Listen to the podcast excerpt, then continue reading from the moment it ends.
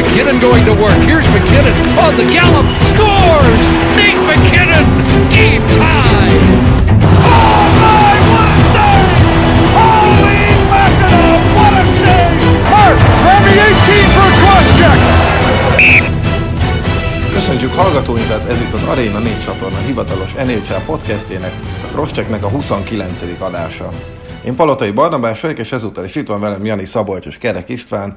Sziasztok, srácok! Ugorjunk fejest a playoffba, mert hát nem nagyon vártak meg minket, kivéve Kanadában, úgyhogy ők uh, már is elkezdték, szóval ez az adás is egy ilyen uh, félig uh, előretekintő, félig mára megtörtént dolgok elemzése lesz, majd nyilván minden egyes párharcnál elmondjuk, hogy éppen hol áll, de gyorsan, Szabi, át is adnám neked a szót, hogy egy picit, ha szeretnél, akkor objektívan, ha szeretnél, akkor szubjektíven és szívből mesélj arról, hogy mi a franc van Kanadában.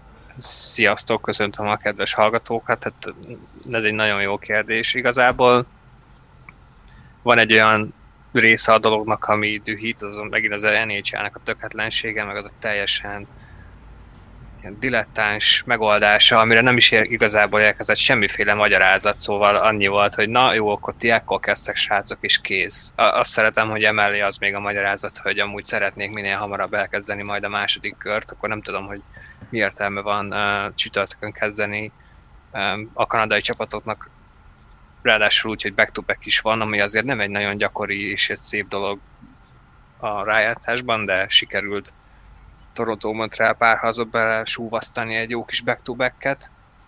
Um, és akkor emellé pedig, hát amivel nem nagyon tudunk mit tenni, az az, hogy ugye Kanadában jelenleg azért jó pár hát, hónap hátrányban vannak az USA-hoz képest, átoltottságban, meg azért a, a két országnak a vezetése tradíció is egy kicsikét máshogy állnak ez a dologhoz, úgyhogy ott jelenleg még csak golfozni sem lehet. Ontario államban biztosan nem, ami Hát, hogyha így nézzük, akkor eléggé messze áll attól, hogy bármikor legyenek nézők itt rájátszás meccsen, ami hát nekem borzasztóan fáj a szívem miatt. Már csak persze eddig hozzászoktunk, mert hogyha a Columbus ellen játszik a Toronto, az úgy, úgy viszonylag azt lehetett mondani rá, hogy hát jó, oké, legyen üres a, az aréna, de amikor a Vegas meccseit nézem, meg már a Carolina meccseit is, hát, hát igen, na az az igazi. Úgyhogy ezt nagyon-nagyon sajnálom, ez a, mondom, ez a későn kezdés, ez, ez megint egy ilyen nevetséges, ne adjuk is.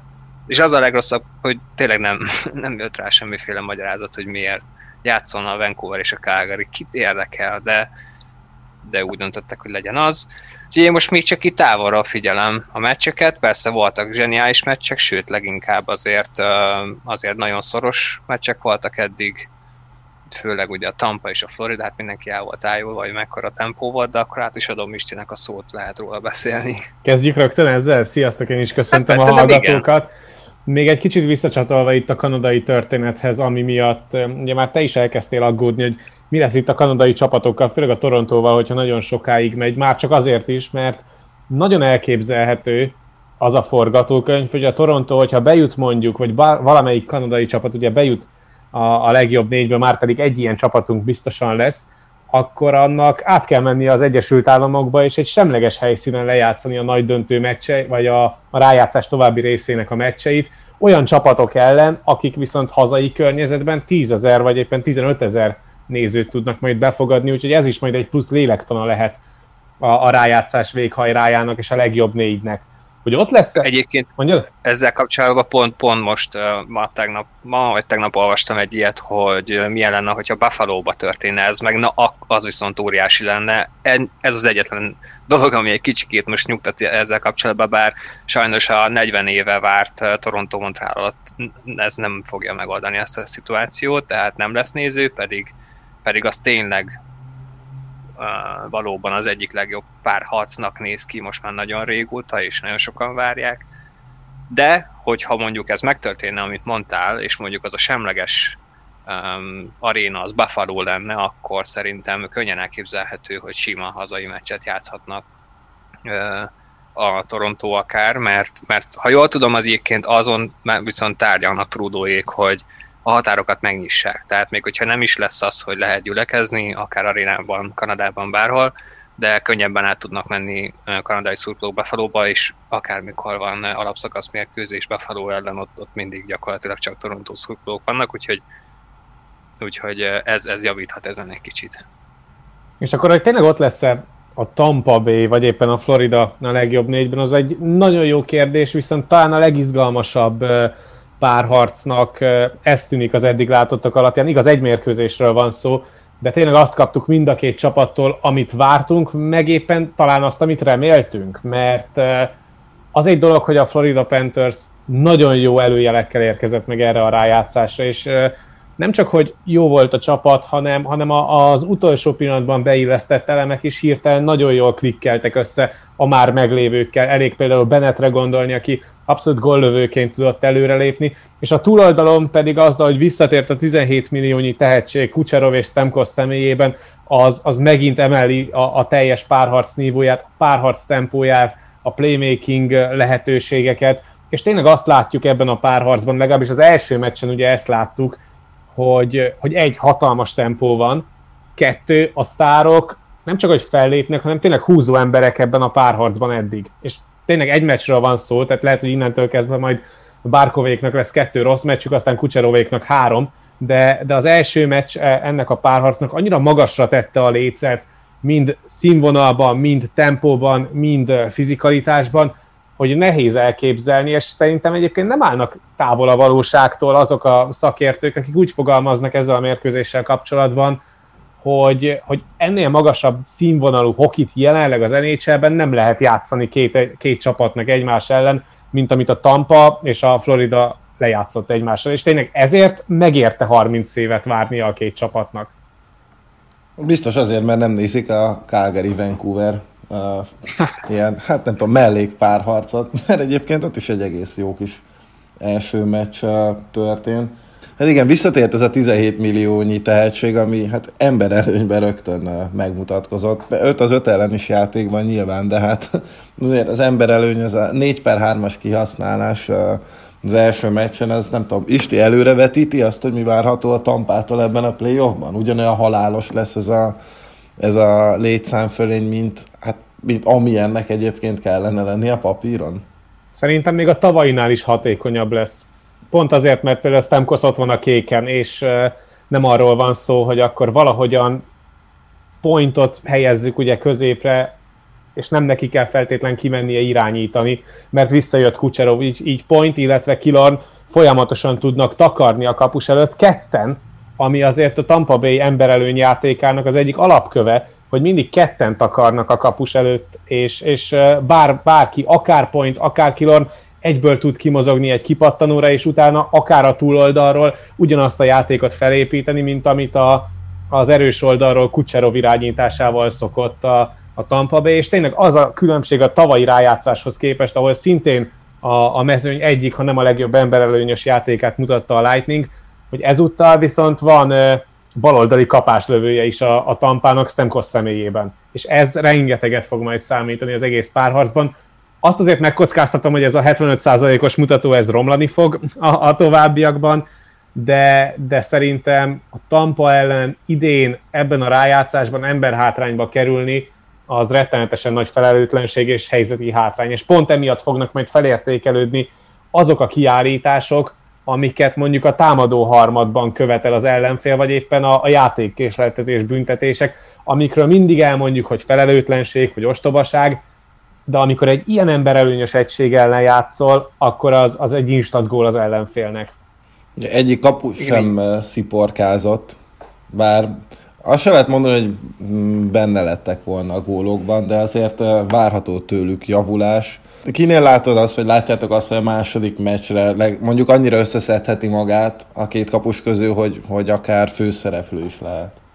Szerintem mind a kettőjükben ugyanúgy megvan az upside lehetősége, pont azért, amit te is mondtál, hogy egyikőjük sem védett olyan hú de jól, és uh, egyébként van egy egész szezonos mintánk is a két csapatról, és én pont emiatt azt gondolom inkább, hogy Vasilevski jobban vagy éppen korábban fel tud lépni majd ahhoz a szinthez, amit az alapszakaszban láttunk, pláne azért is, mert bármilyen furcsa, a különböző statisztikai modellek a párharcot megelőzően annak függvényében adtak több esélyt a Floridának, hogy, hogy Dreiger védés nem, nem Bobrovski. Tehát abban az esetben, hogyha nem Bobrovski őrzi, hanem Dreiger a, a Florida Panthers kapuját, akkor, akkor lényegesen megnő a hatékonysága a csapatnak, és lényegesen több eséllyel tud megérkezni egy-egy adott mérkőzésbe. Ez nagyon-nagyon furcsa, de ha megnézzük a két csapat, illetve a két kapus statisztikáját ebben a szezonban, akkor azt lehet látni, hogy, hogy bizony Dreigernek valahogyan a Tampa ellen sokkal jobban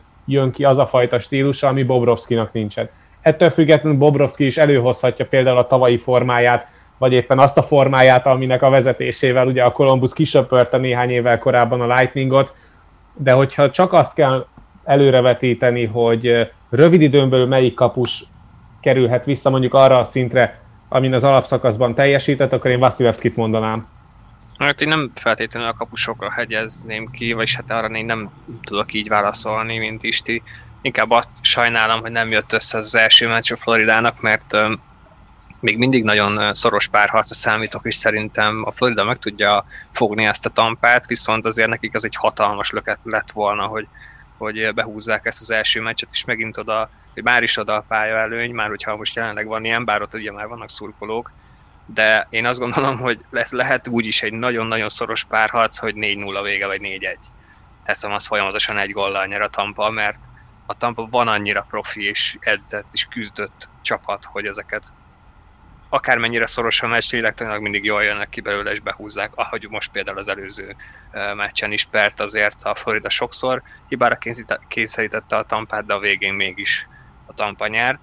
Nagyon érdekes lesz azért, hogy ez hogyan fog később alakulni. Én még mindig egy hét meccset is könnyen el tudok képzelni, de, de azt is, hogy a Tampa felőri szépen lassan a, tampa, a Floridát. Szerintem akkor tegyük is meg tippjeinket erre a szériára. Szabi, a hét meccs, vagy már mondtál négy egyet, meg négy nullát is. Melyik, ami szerinted a legvalószínűbb? Bármi lehet. hát uh, legyen, legyen, uh, legyen hat meccs a Tampának. Isti? Szerintem én pont a, a közös beszélgetésünkben dobtam be azt, hogy szerintem a Tampa elviszi az első meccset, és utána megnyeri az összes hazaiát. Úgyhogy szerintem is 6-2, vagy 4-2-vel megy tovább 6 meccsen a Lightning. Na jó, akkor én bemondok egy 4-1-et. De csak azért, hogy nem mondjuk mind a hárman ugyanazt. Mm, igen, hát csalunk nyilván, mivel az első meccsen már túl vagyunk. Lehet, hogyha a Florida ezt elviszi, akkor én inkább egy hét meccset mondok, de igen, Szabi szerintem tökéletesen megfogtad a lényeget azzal, hogy, hogy egy ennyire kiélezett meccset egy, hogyha az underdog csapat nem tud megnyerni, oké, okay, most hiába van ott a pályán, de akkor is azért a Panthers számít az esélyt ennek, akkor onnantól kezdve borzalmasan nehéz dolga lesz annak a csapatnak. Ez igaz egyébként a, a csoport másik playoff párharcára uh-huh. is, mhm. amit pontosan ugyanígy vezettek föl a, a kinti szakírók, hogy abban az esetben, hogyha a Predators el tudja vinni az első meccset, akkor, akkor ebből lehet utána egy nagyon sima Hurricanes továbbítás öt mérkőzésen. Hát az első mérkőzésen például még a szoros sátétel sem feltétlen sikerült a Predatorsnak, ami innentől kezdve alapjában fogja meghatározni a teljes dinamikáját a párharcnak. Bizony, hát ott, ott szinte esélytelen volt a, a Nashville már rögtön az elejétől fogva. Azt, azt még megnyomták egy kicsit, de Carolina szinte játszva hozta le ezt a mérkőzést, én, és én arra számítok, hogy az egész párharcot is rettentően erősnek gondolom a Caroline-át, úgy a végjáték felé is, de az még azért nagyon messze van. Minden esetre tehát ez, hogy nekik már, már az első meccsen sem volt esély, az, az komoly lélektani hátrány. Nem tudom, még maximum, hogyha valahogy össze tudnák kaparni magukat, és a következő meccset és a pálya előnyt elvenni, akkor lehet bármiféle esélyük egyébként, és semmit se látok. Úgyhogy én már is tippelek, szerintem sima söprés.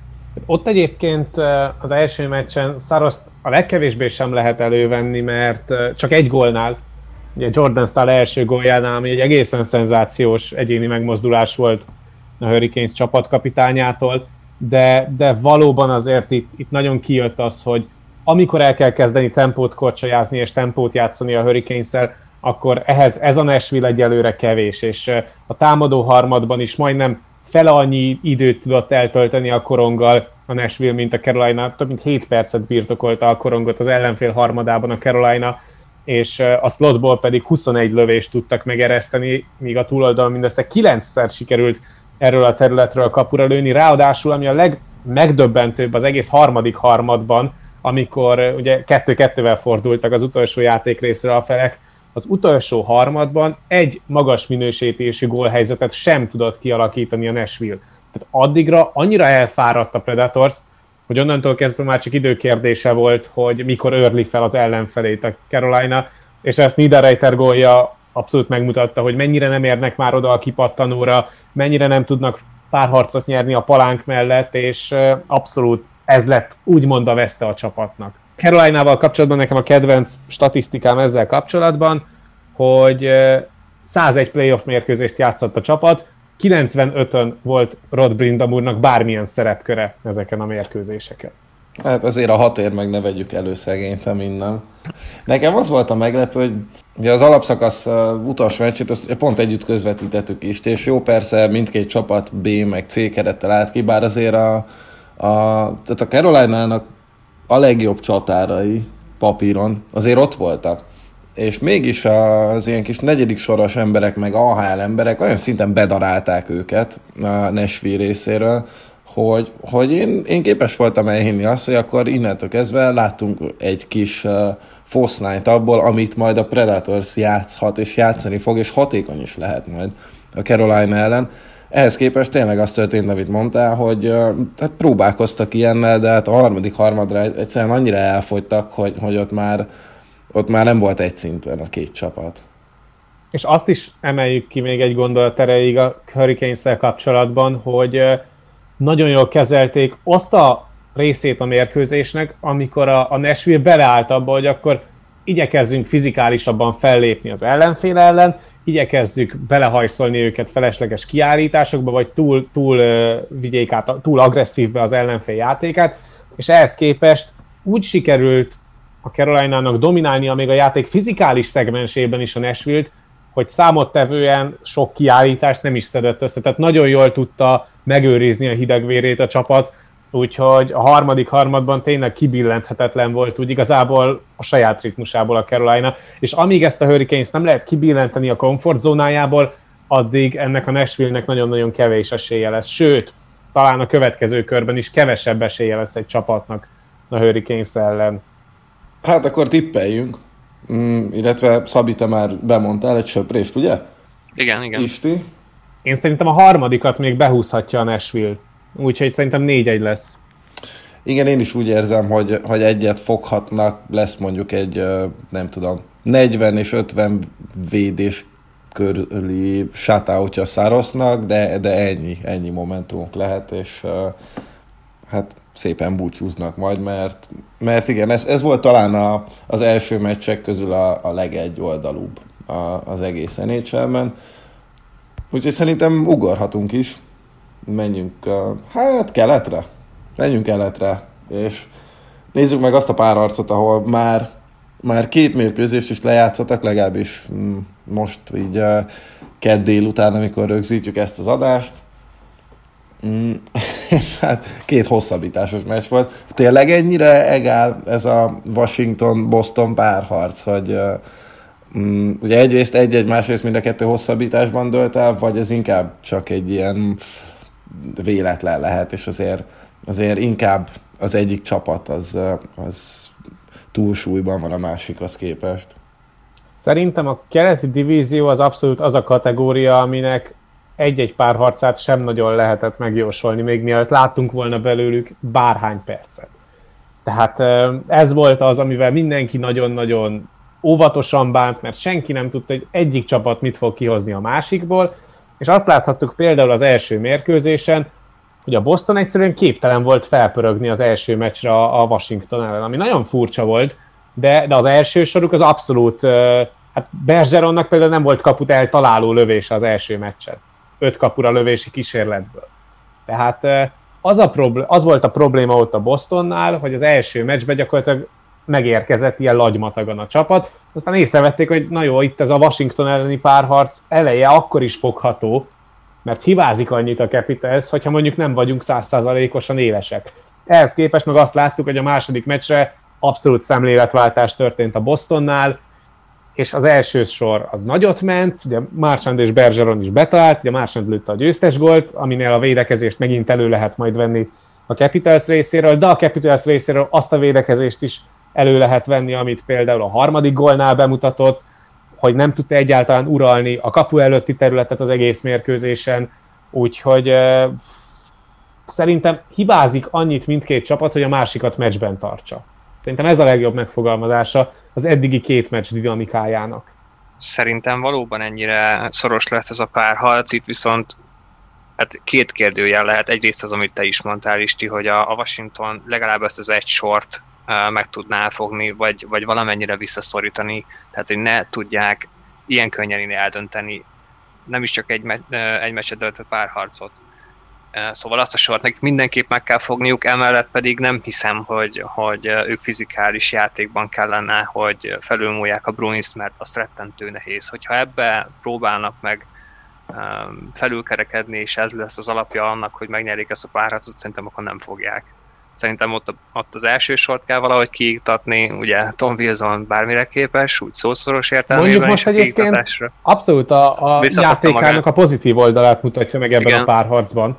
Szóval bármikor el tudsz állni azért egy hetedik meccsen, majd meglátjuk, hogy hogyha nagyon kiéledett a dolog, akkor a, játék, mely, a játékának melyik elemét hozza fel. De amit még akartam mondani, hogy a, a Capsnél szerintem um, érdemes lenne visszahozni azt a még a nagyon támadó felfogású Ovechkin érából azt a játékot, mert hogyha azt tudnák párosítani, párosítani az egyébként viszonylag fizikális hokiukkal, akkor, akkor könnyen meg tudnák szerintem fogni ezt a Bruins, hogyha nem, akkor a Bruins be fogja húzni ezt a, ezt a párharcot, mert, mert azt a, az nagyon szokatlanak azt, hogy ennyire nem tudnak valóban minőségi helyzetet kialakítani. Szóval a Wilsonra tényleg csak annyit, hogy számomra ő most a Capitalsnek az egyik legjobb játékosa az elmúlt két meccs alapján. Ugye Sors Fintor adja az egész playoff legelső gólját ő szerezte, pedig hát sokak szerint nem is lehetne jégen. Hát Josh Peros szerezte. Igen, ővé az assziszt, azt beírjuk neki, úgyse volt neki olyan sok a karrierje során.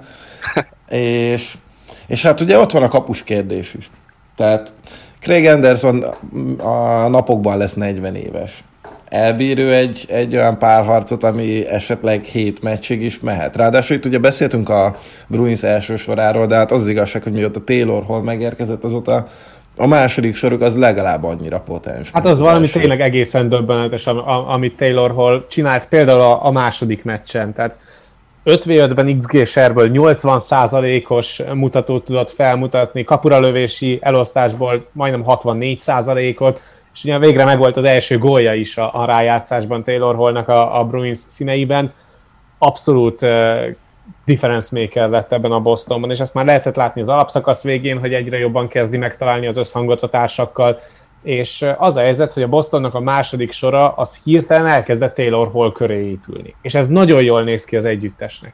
Hát bizony, erről beszéltünk is még a, a csere idején, hogy mikor lehet jó ez a Taylor Hall sztori, és hát bizony akkor, hogyha a play is tudja azt hozni, és és fel tudják rángatni ezt a második sort. Nyilván nem az első sor szintjére, de arra igen, hogy faktor legyen, és uh, ezáltal pontosan annyival jobb ez a második sor, hogy nem tudnak csak az elsőre fókuszálni, úgyhogy nagyon nehéz dolga lesz a Capitalsnak is válaszolva a kérdésedre, Barna, hát igen, ez, ez nagyon nehéz lesz, hogy, hogy Anderson elvigye, és, és látszott is, hogy, hogy nem biztos, hogy persze nem az ő hibája volt az utolsó uh, gól, de, de lehet, hogy pár évvel ezelőtt még odaért volna egy ilyen, egy ilyen kapáslövésre, bár hogy ott mit csináltak a, a védők, az meg jó kérdés, vagy inkább egymást védték. Szabi, te mondtad az előbb még a, a Washingtonnal kapcsolatban, hogy mekkora probléma ugye az, hogy nem tudnak minőségi helyzeteket kidolgozni a mérkőzés túlnyomó részében.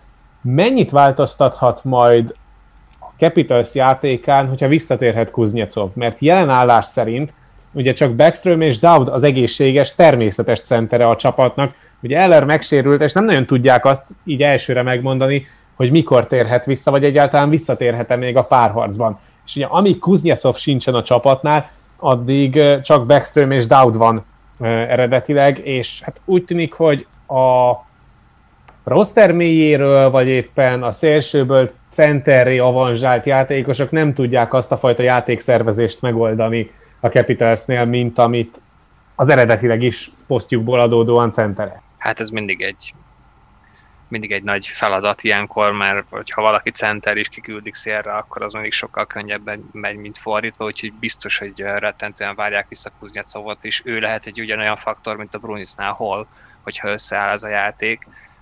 De, de itt ugyanúgy, és persze segítene az ember előnye, segítene azon, hogy ne csak egy sor tudjon presszionálni, és, és ott lenni a támadó harmadba, úgyhogy nem tudom, hogy van-e egyáltalán esély, hogy mostanában a közel jövőben visszatérjen, vagy hogy még most a következő egy-két meccsen már ott legyen. Azt az ő állapotát, azt most nem tudom, hogy hogy van. Én most azt írta például Tarik El Bashir, hogy közel áll nagyon ahhoz, hogy lekerüljön a COVID-19-es hiányzó kristályáról Kuznyecov, de egyébként, hogyha ő nem tud visszajönni, akkor mondom a neveket, akik bekerülhetnek centerként a Washingtonba, Michael Raffel, aki nemrég érkezett a csapathoz a csere határidőt megelőzően. Philip Mejé, Gerett Pilon és a top prospect Conor McMichael. Tehát ez a négyes játszhat centert a következő mérkőzésen, és ebből a négy játékosból kettő fog is centert játszani a következő találkozón nagy valószínűséggel. Persze mindez akkor valósulhat meg, hogyha Eller nem tud visszatérni a csapat. McMichaelnek azért adnék esélyt. Kuznetsovról pedig annyit, hogy nyilván óri, bármilyen formában is jön vissza, nagy segítség lenne. Neki ez volt szerintem élet egyik leggyengébb, vagy a leggyengébb alapszakasza, és tőle mindenképp egy szintlépés kell, viszont azt meg tudjuk, hogy a playoffban képes szárnyalni, akár szó szerint is, hogyha egy olyan gólörömről van szó. Tippeljünk, szerintem. Itt azért már, már viszonylag könnyű a dolgunk. Annak ellenére, hogy baromi szoros a párharc. Én, én itt is hat meccset látok, és a Bruinsnak. Szerintem ez lesz az egyik hét meccses, és a Bruins megy tovább. Megfogtatok, mert nekem is ez a két tipp áll a legközelebb a szívemhez, de akkor én is mondok egy hét meccses Bruins továbbjutást. Na, hát akkor menjünk is tovább.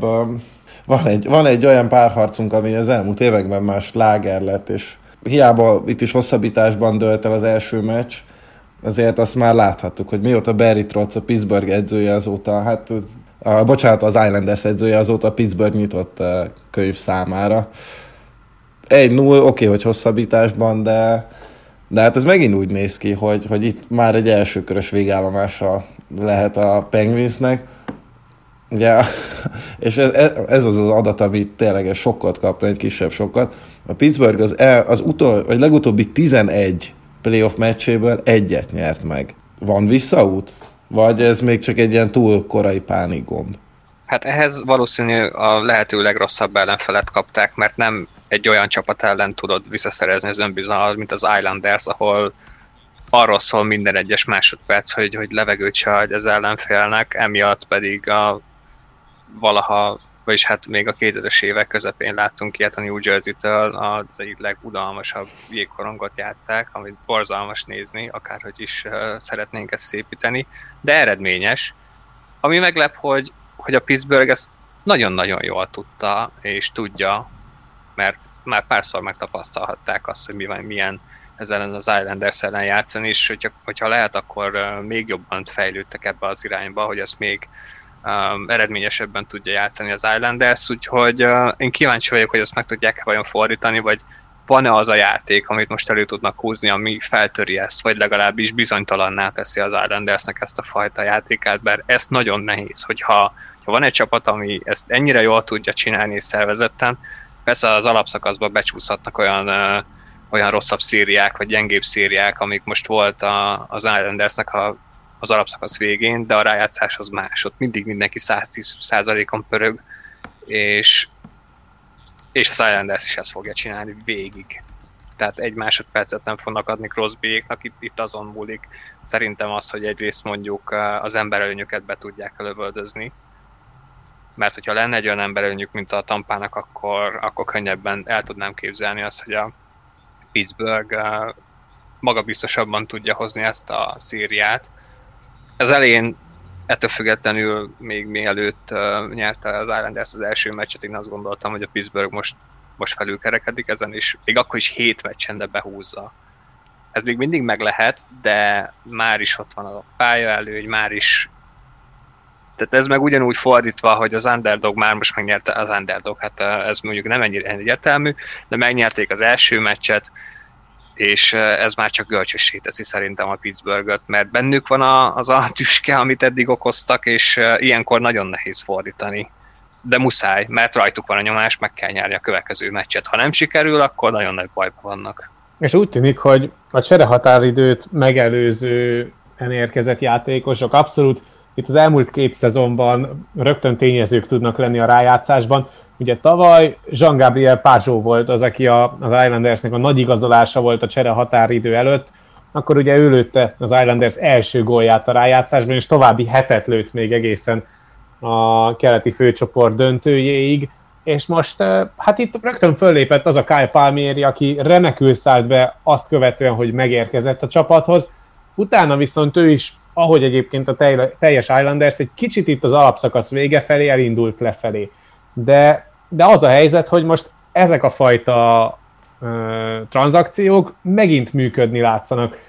Szorokin is meglepetés volt egyébként, hogy ő, ő kezd a kapuban, de komoly szerepe volt abban, hogy ezt a meccset az Islanders végig, ha nem is feltétlenül a kezében tudta tartani, de ugye pont ha van csapat, amelyik nagyon jól tud egy gólos vagy két gólos hátrányban is úgy játszani, mint hogyha ők dominálnák a mérkőzést, az pont a New Yorki csapat. És ezért is nagyon nagy probléma az, ami a Pittsburghnél volt az első meccsen, hogy egy Crosbyek hiába domináltak 35 percen keresztül, nem tudtak gólt szerezni, vagy éppen nem tudták a, a magas minőségű helyzeteiket túlnyomó részt belőni, illetve a kapuban azt a Tristan Jerryt láthattuk, aki szerintem mind a három rendes játékidőben kapott gólnál abszolút elővehető volt. Nagyon mélyen állt a kapujában, úgyhogy ráadásul kilátás sem zavarta, nagyon-nagyon sok apró helyezkedésbeli hibát követett el, amit, amit a Pittsburgh abszolút megérzett rögtön már az első mérkőzésen, és hogyha nem lesz meg a, a stabilitás hátul a Pittsburghnél, akkor egy Islanders nagyon nehéz lesz megverni, mert az Islandersnek meg lesznek a, a lerohanási kísérletei, meg lesz a gyors tranzíciós játékkal megalapozott helyzeteinek sorozata, és hát az abszolút el is döntheti akár a párharcot. Én is egyébként ezt a két dolgot figyeltem meg az első meccsen. Egyrészt az, hogy, hogy Zsári tényleg borzalmas, borzalmas volt. Mm, volt el gól, ugye, ahol konkrétan meg össze is húzta magát. Tehát, hogyha ha nem idézőjelben ijed meg a korongtól, akkor a korong elakad benne. Mm, nem is értettem, hogy ez honnan jött neki.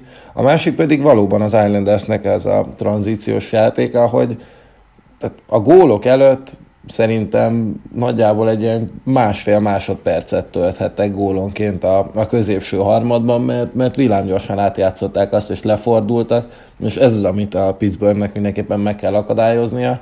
Még egy gyors kérdés, aztán tippeljünk és menjünk tovább ez a 0-1 a Pittsburgh szempontjából nyomasztóbb lehet pont a, a korábbi tapasztalatok és, és a vesztes párharcok miatt, mint mondjuk a többi csapatnál, hogyha egy nullás hátrányba kerül otthon? Tehát ott van már a fejekben az, hogy ú, basszus, már megint az Islanders, és hogy hiába voltunk egyébként jobbak, de megint ők nyertek. Szerintem igen. Mindenképp. Igen. Határozottan. Tehát egy Islanders ellen mindenki egyébként úgy lép fel, hogy itt nem szabad hátrányba kerülni egy párharcban, mert, mert onnantól kezdve egy egész párharcra lehet levetíteni azt a fajta játékot, amit minden egyes mérkőzésen próbál megvalósítani a jégen a New Yorki csapat. Hogyha ezt egy párharcon belül kell megoldani, az még frusztrálóbb lehet, pláne akkor, hogyha egy olyan múltad van az ellenfél csapatával kapcsolatban, mint amilyen a Pittsburghnek. Tippeket szeretnék kérni. Szerintem így, hogy megnyerte az első meccset az Islanders, szerintem ők hét meccsen de az is lehet, hogy inkább hat. Na, melyik? Na most akkor döntsed el, mert attól függ, hogy én mit mondok. Legyen hét, csak hogy a Pittsburghnek még jobban fájjon. Azaz, így kell. Isti?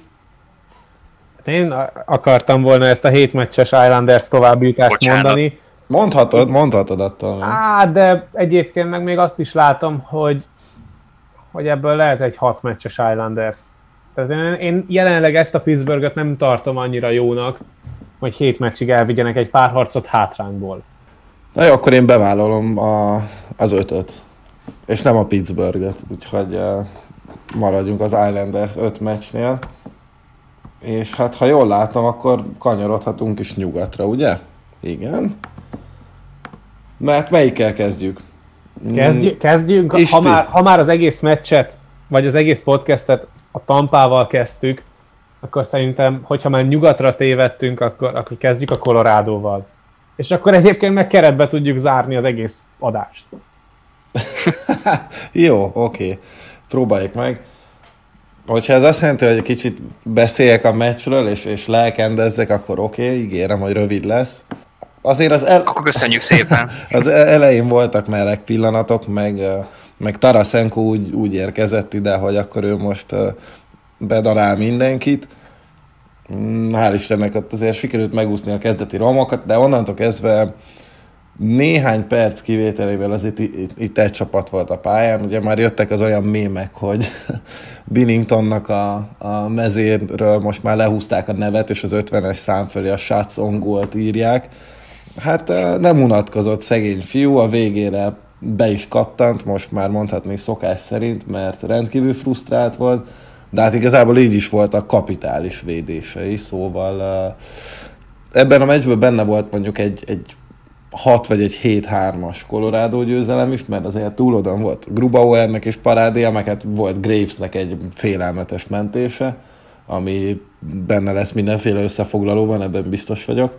Nehéz elképzelni, hogy itt a Blues innentől kezdve megfoghatja ezt a párharcot, mert tényleg, hogyha tehát nem lesz még egy olyan meccs, ahol Binningtonnak lesz 43 védése, valószínűleg. 6. Vagy bocsánat, 46, 46, igen, 49-ben 46-ot védett. Ezt kellett volna kihasználni a bluesnak. Egyébként meg tehát nem megy annyira, nem tűnik ez olyan könnyűnek, mert azért darálnak rendesen. Ugye már az elején megpróbáltak alattomoskodni, sem letérdelt Rantanent, utána Scandella is megérkezett térdel Rantanenre, de, de hát nem, nem hatott a dolog. Ráadásul a Colorado most majdnem teljes erőből játszik, úgyhogy annak ellenére, hogy én, én egész évben féltem a Blues-tól, mondok egy hat meccset így uh, egy 0 után, és akkor, akkor nyugodt és elégedett leszek. Engem meglepett az, hogy, hogy, hogy a St. Louis nem, tehát nekik mindig is azért, hogyha mondjuk nem ment a góllövés, akkor is egy szervezett játékot és egy szervezett védekezést mutattak, hogy ennyire jó lenne a Colorado támadó egysége, hogy ezt így meg tudják bontani, és mondjuk ez, amit már kiemelt, és én és ezt akartam mondani ezzel a párharccal kapcsolatban, hogyha egy ilyen meccsen, ahol Binnington ennyire jó, és most nem a végén akarom, hogy milyen hangosan tud átkiabálni a másik kapus irányába, hanem tényleg, eh, tényleg jól védett. És hogyha egy ilyen meccset nem tudnak megnyerni, akkor, akkor valóban nem sok keresni valójuk van ebbe a párharcba. Ez engem meglep, mert azt gondoltam, hogy a Colorado rettentően fog menni, és a támadó játékuk is fog működni, de uh, én kicsit abban uh, bíztam, amit, amitől te féltél, Barna, hogy azért ez a blues mégiscsak egy blues, és mindig is szervezettek voltak uh, a nyugatnak a posztonja igazából, és ez az első meccs, ez nagyon nagy csalódás ilyen szempontból, hogyha, hogyha tényleg ez lesz, akkor könnyen lehet egy uh, olyasmi kép ennek a szériának, mint a Carolina Nashville, de azért uh, ez a, ez a blues rutinosabb, úgyhogy kíváncsi vagyok, hogyha a következő meccset be tudnánk valahogy húzni, és az viszont mindenki kell, ahhoz egy hidegvérű Winnington is kell, meg mondjuk az, hogy, hogy sennék a hokival foglalkozzanak. Pont ezt akartam egyébként behozni a, a gondolatmenetbe, amit te megemlítettél itt a végén, hogy mennyire fordulhat elő az, hogy ennek a párharcnak lesz egy olyan dinamikája, mint ugye a Carolina Nashville-lel. Mert itt is az első meccset egy ilyen helyzetben, amikor tényleg 46-ot véd a kapusod, és mindössze három gólt kap ebből a 49 lövésből, azt egyszerűen nem lehet egy olyan támadójátékkal meghálálni, vagy kiegészíteni, amivel a, Boston, a, a Blues, túl sok volt itt a Bostonozás az előző gondolatodban. De, de az a helyzet, hogy a Blues ide, ide jött verekedni, aztán szembe ütötte őket a valóság, hogy hát nem biztos, hogy ez lesz az alkalmas játékstílus a liga legdominánsabb csapata ellen, és leggyorsabb csapata ellen. És az Avalanche pedig beleállt. Tehát azért a Colorado pontosan tudta azt, hogy mire számíthat a Blues ellen, és ha verekedni kellett, akkor verekedtek. Ó, oh, szét, nem is akárhol. Ha szét kellett lőni az ellenfél kapuját, akkor szétlőtték. Tehát nem nagyon látszott meg egyébként az a félelem, ami egyébként jogos lett volna a párharc elején, de, de a Colorado játékában abszolút nem tűnt fel az a fajta játékelem, ami miatt egyáltalán félteni lehetett volna őket, miszerint, hogy nem állják ki a keménység próbáját. Hát nagyon is kiállták. Hát Landescogra elég rágondolni, rögtön bedurrantotta a playoff menetelését egy Gordi Homester hármassal, de összességében is mindenki beleállt a kis saját párharcába. Még a Grubauer Binnington az hiányzik, de szerintem vagy a következőn, vagy a, az első olyan meccs után, amikor a Blues nyer, lehet, hogy elő fog jönni. Én mondjuk azt annyira nem kultiválnám, mert uh, nem szeretném, ha, ha bármi is történne Grubauerrel, és megint a kapus kérdésen hasalna el a Colorado, szóval uh, nem tudom, akkor már inkább hívjuk vissza Peroszt, és, és küldjük, küldjük rá Winningtonra, aztán utána még tiltsa is el valamelyiket. Mondjatok egy tippet nekem, Léci. Nekem túlságosan meggyőző volt a, az Evs az első meccsen. Én előtte hat meccset mondtam, mondtam volna az Evsnek, de így, így inkább öt. Én hat meccsen jutatom tovább az Evs-t. Ja, oké. Okay. Nekem mindegyik tetszik, megveszem bármelyiket. Uh, egyelőre nagy a konszenzus, úgyhogy szerintem térjünk is át az utolsó olyan párharcra, ahol már játszottak meccset, mm, és ha lehet, akkor erről meg a, a lehető legkevesebbet beszélnék, mert pont a Colorado Drucker barátaimmal beszéltük azt, hogy mindannyian a vágynak drukkolunk, mert talán könnyebb ellenfél lenne a második kör, mint a Vegas, de igazából az egész olyan, mint hogyha azt élveznénk, hogy belefulladunk a saját hányásunkba. Szóval uh, én ezzel le is zártam, és mondok egy, egy, egy hétmeccses Vegas továbbjutást, és tiétek a pálya.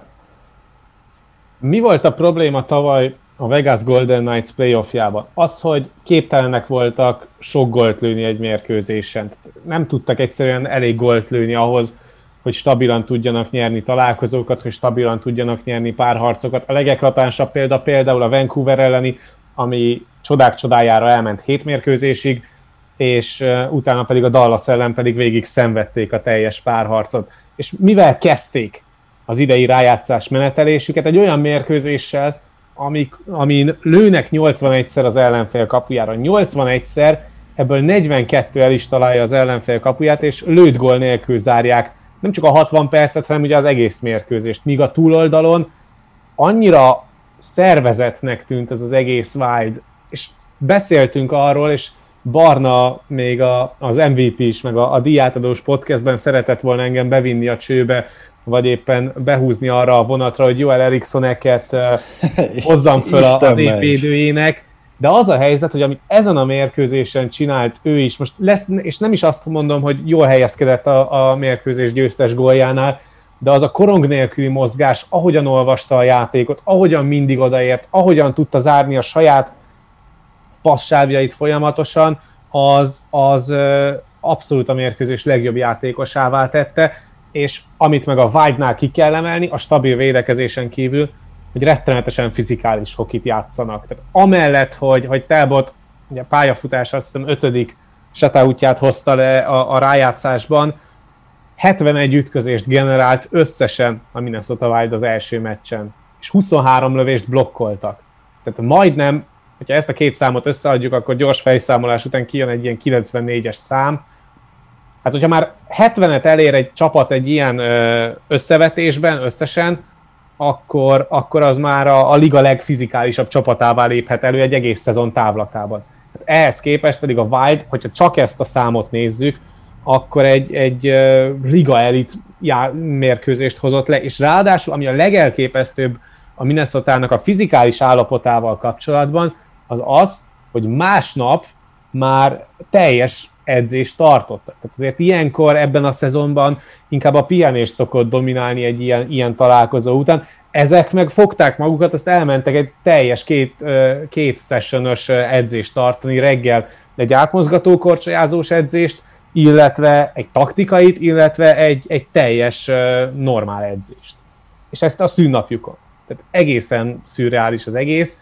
Nagyon egyben van ez a csapat, és én azt nem mondom, hogy magabiztosan fogja behúzni, meg, ne, meg azt sem mondom, hogy ennek a Wild-nak nem lesz nagyon nagy megrogyása a, Wild, a, a Vegas ellen, de ami megrogyása lesz, az legfeljebb egy vagy kettő meccsen fog kijönni, és hat meccsen szerintem ez a Minnesota tovább megy a Golden Knights ellen. Én, én nagyon meglepődnék abban az esetben, hogyha ha itt a, a Wild egyáltalán nem menne tovább. Tehát a, még a hét mérkőzés az belefér, de, de nálam ez a Wild most nagyon fent van. És pont azért, mert a támadó skillsetjét még nem is kellett elővennie a csapatnak. Tehát meg tudtak mindent oldani erőből, és egy jó kapus teljesítménnyel. És ez pedig egy ilyen underdog csapatnál, amit mondjuk ugye a többiek közül sokan nem tudtak megvalósítani, a Minnesota pontosan megcsinálta, és talán az összes underdog közül a Minnesota az a csapat, amelyik a legközelebb lehet a Vegashoz egy, egy minden térre kiirányuló összevetésben,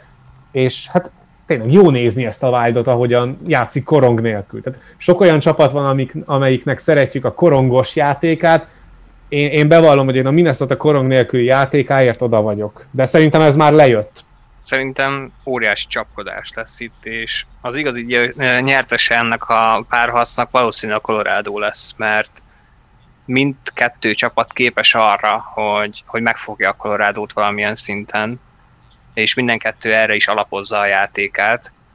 Viszont mire odaérnek, lehet, hogy kiírják egymást olyan szempontból, hogy azért például, amit a Minnesota csinált az első meccsen, az sokáig nem fenntartató. Lehet, hogy megnyernek vele egy pár harcot, de az igazi, az igazi nagy kihívás az majd a Colorado lesz is, hogyha ott kell lesz folyamatosan megcsinálniuk, akkor szerintem abba bele fognak fáradni. A Vegasnál azt érzem, hogy ha ők jutnak oda, akkor is egy sokkal jobban leharcolt uh, Vegas fog érkezni, mint amire mondjuk, mint ahogyha találkoztak volna az első körben. A Colorado pedig, hogyha a Blues ennyire nem lesz számottevő ellenfél, akkor nagyon-nagyon kipihenten várhatja ezt a következő párharcot, és, és tényleg itt az a helyzet, hogy két nagyon hasonló csapat feszült egymásnak, és ez uh, leginkább a Minnesota-nak köszönhető, mert a Vegasról tudtuk már nagyon rég, hogy mennyire szervezett, és mennyire tudja hozni ezt a fajta hokit, de amit valóban, amit szépen elmondtad, hogy mire képes a Minnesota, az azért egy kicsit meglepetés is, hogy most ennyire szervezetten tudják ezt csinálni, de ez brutálisan kemény lesz. Tehát uh, itt lehet, hogy 7 meccs lesz és 7 gól a végén, de az alatt, amennyire ez a két csapat le fogja harcolni a másikat, szerintem ebből a Colorado nevetve fog kijönni. Ettől függetlenül lehet, hogy, hogy bármelyikük is meg tovább tudja folytatni legalább még egy körig, körön keresztül azt, amit elterveztek, de, de egy Colorado ellen rettentő nehéz lesz. Beszéltünk a, a Pittsburgh Islanders párharcnál a, a lelki részéről, vagy éppen a mentális részéről.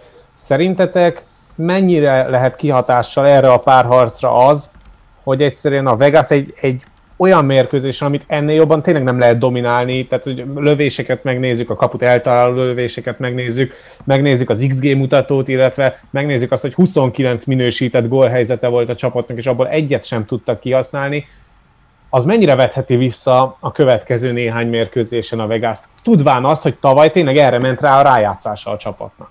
Hát pont ezért nagyon.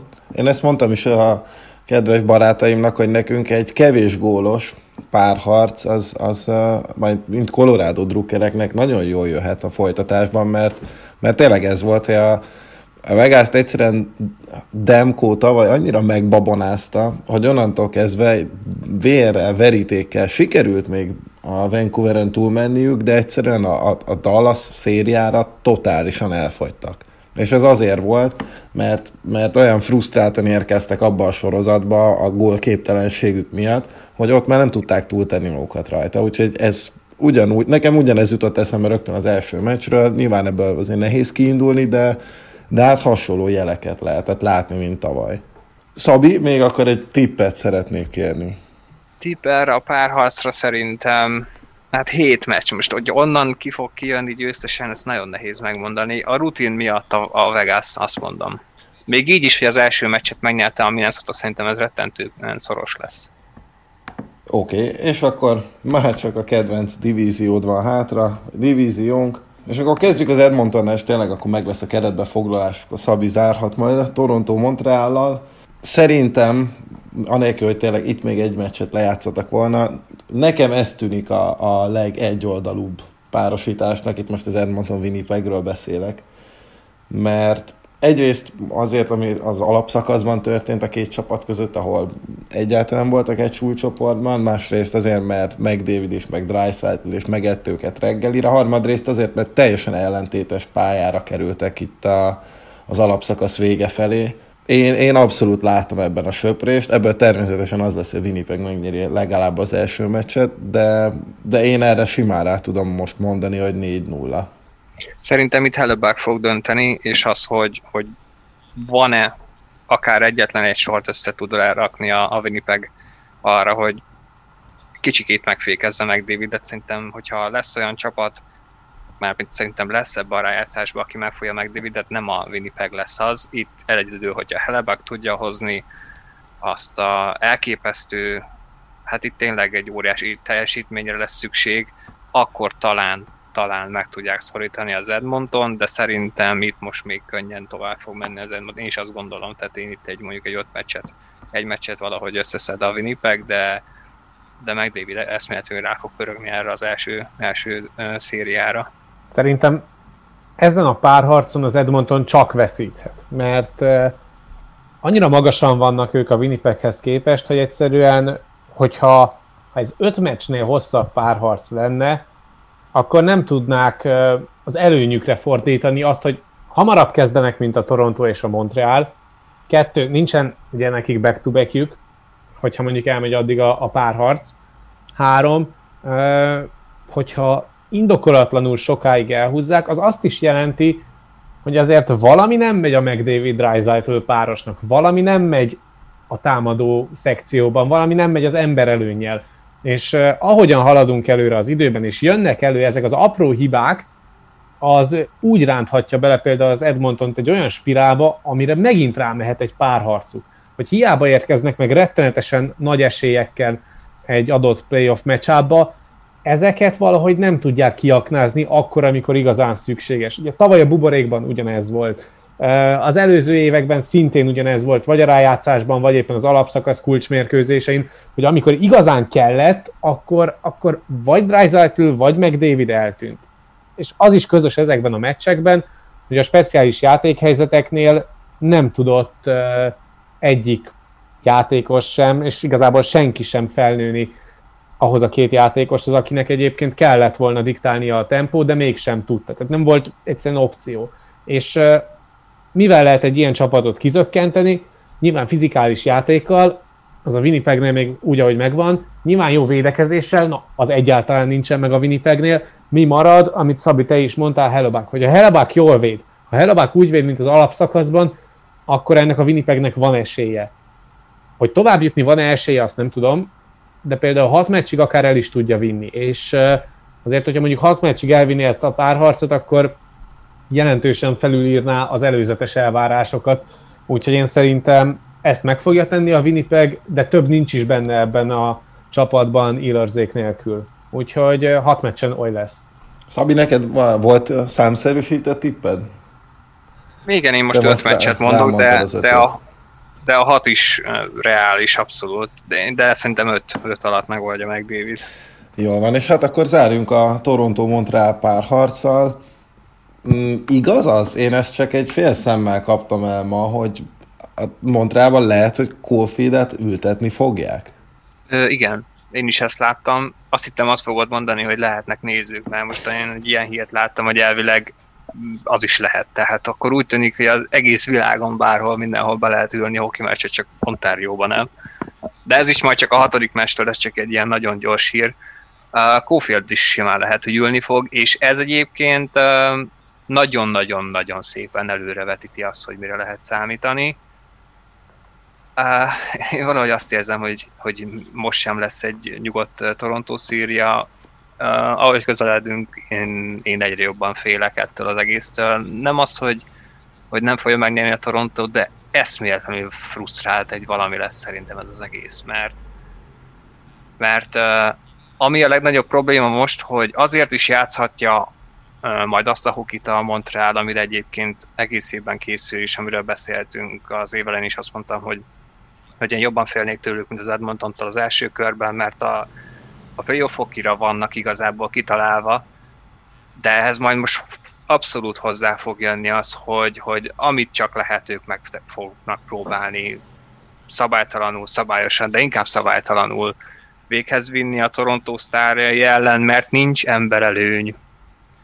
Mert nincs. És sajnos, hogyha ezt nem tudja megoldani a Toronto, akkor ez nagyon kemény lesz. Egyébként hozzá kell tenni, hogy a 5 az 5-ben gyakorlatilag a legjobb csapat a ligában a Toronto, de ezt a rájátszásban nem lehet. Nem volt még olyan csapat, aki így nyert kupát. Olyan is kevés van, aki szériákat nyert azzal, hogy nincs emberelőny, és egyébként a kivédekezés sem a, a legjobb tehát, hogyha ezt nem tudja megoldani a Toronto, és már most uh, muszáj lesz már az első körben, mert itt biztos, hogy óriási nagy csépelések lesznek Beveréktől. Alapszakaszban is ezt láthattuk, tehát itt a folyamatos játékolés, folyamatos csépelés, Gallagher is vissza fog térni, és persze ott van a price faktor is, tehát um, én azt fogom, én arra számítok, hogy itt uh, itt végig erre lesz kihegyezve a, a széria, és az, hogy találjanak majd mellette gólokat. És az, hogy kivették Cofieldet, szerintem ez, ez, ez jól jellemzi ezt, hogy, hogy mindegy, hogy kicsoda, csak valahogy kaparjunk egy-egy gól, de közben inkább védekezzünk. De a Montrealnak ez a fajta stílus jobban is fog állni szerintem, mint az, hogyha mondjuk el akarnák kezdeni szervezni a játékot. Mert hogyha visszagondolunk a szezon elejére, akkor mit láttunk? A Montreal akkor volt igazán jó, amikor volt területe rohanni, amikor nem neki kellett irányítania, hanem neki kellett reagálnia mind támadásban, mind védekezésben az ellenfélre. Kell egy stabil védekezés a, a Montrealtól, ez akár még össze is jöhet, helyel közzel.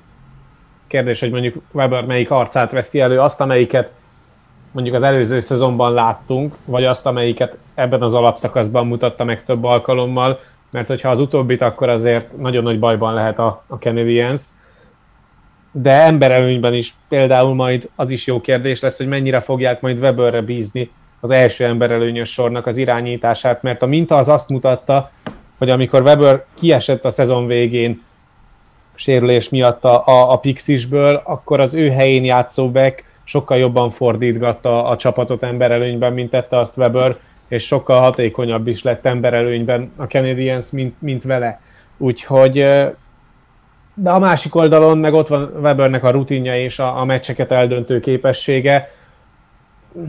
Rombolni egyszerűbb, és ezzel a Toronto ellen egyébként a Montrealnak lehet keresni valója, még akkor is, hogyha tehetségben nem tudják fölvenni velük a tempót, meg a, meg a versenyt, de szerintem egy playoffban nem is az számít feltétlen, hogy mennyire vagy tehetséges. Hogyha olyan szintű jégkorongot látsz, mint amit mondjuk a floridai párharcon, ahol tényleg mind a két csapat nagyon-nagyon magas szinten játszik, akkor, eldől, el, akkor egy, a, a tehetség fogja eldönteni a találkozót, és nem feltétlenül azt, hogy melyik a jobb csapat. Viszont amikor, amikor egy ilyen párharcba megyünk bele, mint a Toronto-Montreal, ott pedig, ott pedig az van, hogy, hogy itt nem a tehetség fogja eldönteni, amikor ennyire fel van borulva a pálya egyik irányba, hanem, hanem az, hogy a, a kulcspárharcokat hogyan tudják megnyerni cseréről cserére, és hogy mennyire könnyen fog majd tudni bejutni az ellenfél támadó harma, az ellenfél harmadába a Leafs, mert hogyha ha tudja azt a tempót folyamatosan nyújtani a jégen 5 az 5 ellen a Toronto, amit az egész szezonban láttunk, akkor hiába szervezze jól meg a védekezését, illetve a semleges harmadbeli korcsolyázását a Montreal, azt a tempót nem lehet fenntartani, nem hogy egy mérkőzésen, hanem, hanem igazából egy harmadon keresztül se. Tehát ezért a Torontót látva idén mindig megvolt az embernek az az érzése, hogy jó-jó, elkezdenek rohanni, és akkor majd lőnek kettő gólt. És hogyha ezt egy pár harcra kivetíted, akkor szerintem, szerintem ez, ez még jobban kijön, és hiába, hogy az ember előnye a Torontónak az elmúlt időszakban közel áll a csapnivalóhoz, de de 5 az 5 ellen ezt a Montrealt meg kell verni. És nem szabad arra hagyniuk, hogy, hogy itt a, a speciális egységen bármi múljon. Mert hogyha azon múlik, akkor viszont már a Montreal sokkal jobb reményekkel állhat hozzá a párharchoz. Ami még egyébként itt nagyon fontos lesz, és uh, már beszéltünk egy hasonló szituációról, tehát az, az rengeteget dobott a colorado hogy hogyan tudtak válaszolni arra a játékra, amit a Blues nyújtott az elején, és biztos vagyok benne, hogy a Montreal ugyanezt fogja csinálni. Tehát ebben egy kicsit azért most idén jobban bízom, mert eh, hogyha valóban papíron, eh, hogyha volt kiegyensúlyozottnak tűnő csapat, akkor most ez most tényleg az. Mert valami, mindig hiányzott valami ebből a Torontóba, egyébként most is, de ettől függetlenül ez a csapat képes belemenni a fizikális hokiba, és képes válaszolni rá, és meg is vannak azok az emberek, akik válaszolnak rá. Tehát korábban ezt nagyon nehezen lehetett elképzelni, de most van egy Folino, van egy Torton, aki ezeket nagyon várja, van egy Simons, ott van Bogózsán, aki fel fog épülni, szóval nem lehet most már azt mondani erre a csapatra, hogy töketlen, és én nagyon bízom benne, hogy hasonlóan fognak válaszolni a Gallaghernek a, az a aktuális görénységeire, vagy Weber. Tehát, és hogyha ezeket gyorsan el tudja folytani a Toronto, és meg tudja pörgetni az 5 elleni játékát, akkor, akkor ez egy nagyon sima széria lehet, de ettől függetlenül itt még mindig a Torontóról van szó. Én nagyon szívesen mondanék akár egy 4-1-4-2-t is, de mivel egyszerűen muszáj, mert az ilyen törvényszerű dolog, hogy hét meccses és szívroham legyen, ezért még az is lehet, hogy az lesz belőle. Nehezen mondok, nehezen mondok uh, eredményt, mert mert rettentően sok uh, feszültség és tüske van bennem az utóbbi évek miatt. De, de legyen akkor hat meccs Toronto. Josh Anderson mondta, hogy iszonyatosan tetszik nekik az underdog szerep, egyénileg is, és csapatszinten is, és uh, szerintem ez, ez, ez is kulcskérdés lesz, hogy a, a Montreal hogyan veszi föl, és hogyan bújik bele ebbe, ebbe a köntösbe. Valószínűleg ez nem azt vetíti előre, hogy ők ékkorongozni fognak, hanem, hanem inkább egy darálás lesz, és, és, és óriási lélektani hadviselésre lehet számítani a Torontónak akár meccs közben, én még azt is simán látom, hogy meccsek között médiában való üzengetés, szóval ez egy egészen pikán sorozatnak ígérkezik. Nálam azért hat meccsen tovább megy a Toronto, mert, eh, mert tehetségben óriási a különbség. Szerintem ez a Montreal, ez, ez, eh, ez gyengébb, mint a tavalyi Columbus, és talán a Toronto meg erősebb, mint a tavalyi Toronto, és, és azért ahogy te is mondtad, a sok tüske, tüske, ami benned van, hát ez nyilván a játékosokban is ott van, és szerintem most már megértek arra, hogy egy ilyen pokol, ilyen szenvedős, olyan párharc, ahol, ahol tényleg már ők a favoritok, és, és sőt, nem is csak a párharc, hanem ugye mindenki tudja, hogy tele vannak tehetséggel. Ott van az, hogy mióta világ a világ nem nyertek semmit, de hogy most végre összeállt egy olyan mag, ami sokra hivatott, talán idén lehet azt, hogy ezt le tudják vetkőzni magukról, és nyernek egy kört. Ja, is igen, tehát a, viszont azt hozzá akartam tenni, hogyha viszont ez egy nagyon-nagyon szoros, és valóban nagyon szoros párharc lesz már csak azért is, mert sikerül a Montrealnak ezt véghez vinnie, de még mindig tovább megy a Toronto, akkor viszont egy óriási nagy feszültség fog kiszakadni. Ilyen szempontból jó ellenfél a Montreal, mert hogyha ez sikerül, és szoros um, meccseken sikerül, akkor, akkor előfordulhat, hogy nagyon nehéz lesz megállítani ezt a Torontót, és azért még egy dolgot mindenképpen meg kell említeni, mert hát sajnos ez akármennyire is egy szép dolog, hogy összejött ez a párharc, a jégkorongnak ez egy ilyen, tehát szerintem egy óriási nagy ilyen fekete eseménye, hogy, hogy egész egyszerűen nem lesznek nézők, tehát um, ez a párharc, ez ez zseniális lett volna nézőkkel. Akkora, akkora rivalizálás lett volna, és olyan hangulatú meccsek, amit szerintem minden egyes jégkorong szeretőnek meg kellett volna nézni mindegyiket. Sajnos ezt nem fogjuk látni. Talán majd jövőre, ahogy Újpesten mondják 24 éve, folyamatosan. Szerintem zárjuk is le akkor ezzel a mostani adást, mert mindent összefoglaltunk, ami eddig történt, és, és arról is beszélünk, hogy mi történhet. Meglátjuk, hogy, eh, hogy egyáltalán... Én az hogy még azt is látom, hogy ezt a, a kanadai kezdést még késleltetik is egy kicsit, mert... Eh, hát akkor biztos hogy halnak megyek, tehát de, de gondolom, az gondolom. Már most egyszerűen hát hihetetlen. Miért? Ja, azt kihagytuk amúgy, a Calgary söprés elmegy tovább. Hogy ja. remélem Batman ott ül minden egyes meccsen és izgul. Megnérik az alsóházi rangadót, szóval igen, benne van szerintem a pakliba, hogy itt még egy picit várnak arra, hogy, hogy legyenek lazítások, de hát Kanadában azért régóta látjuk, hogy ha hoznak szabályokat, az, ahhoz nagyon-nagyon szigorúan ragaszkodnak most itt a pandémia alatt. Mi is ragaszkodunk ahhoz, hogy legalább hetente egy adással jöjjünk itt a playoff közben, és megpróbáljuk ezt mindig a hét első felére időzíteni, úgyhogy hát srácok, köszi, hogy itt voltatok, és hát a hallgatóknak is köszönjük szépen a folyamatos bizalmat, igyekszünk állandóan kiszolgálni őket ilyen és olyan tartalommal, és köszönjük a hallgatást. Sziasztok! Sziasztok! Sziasztok!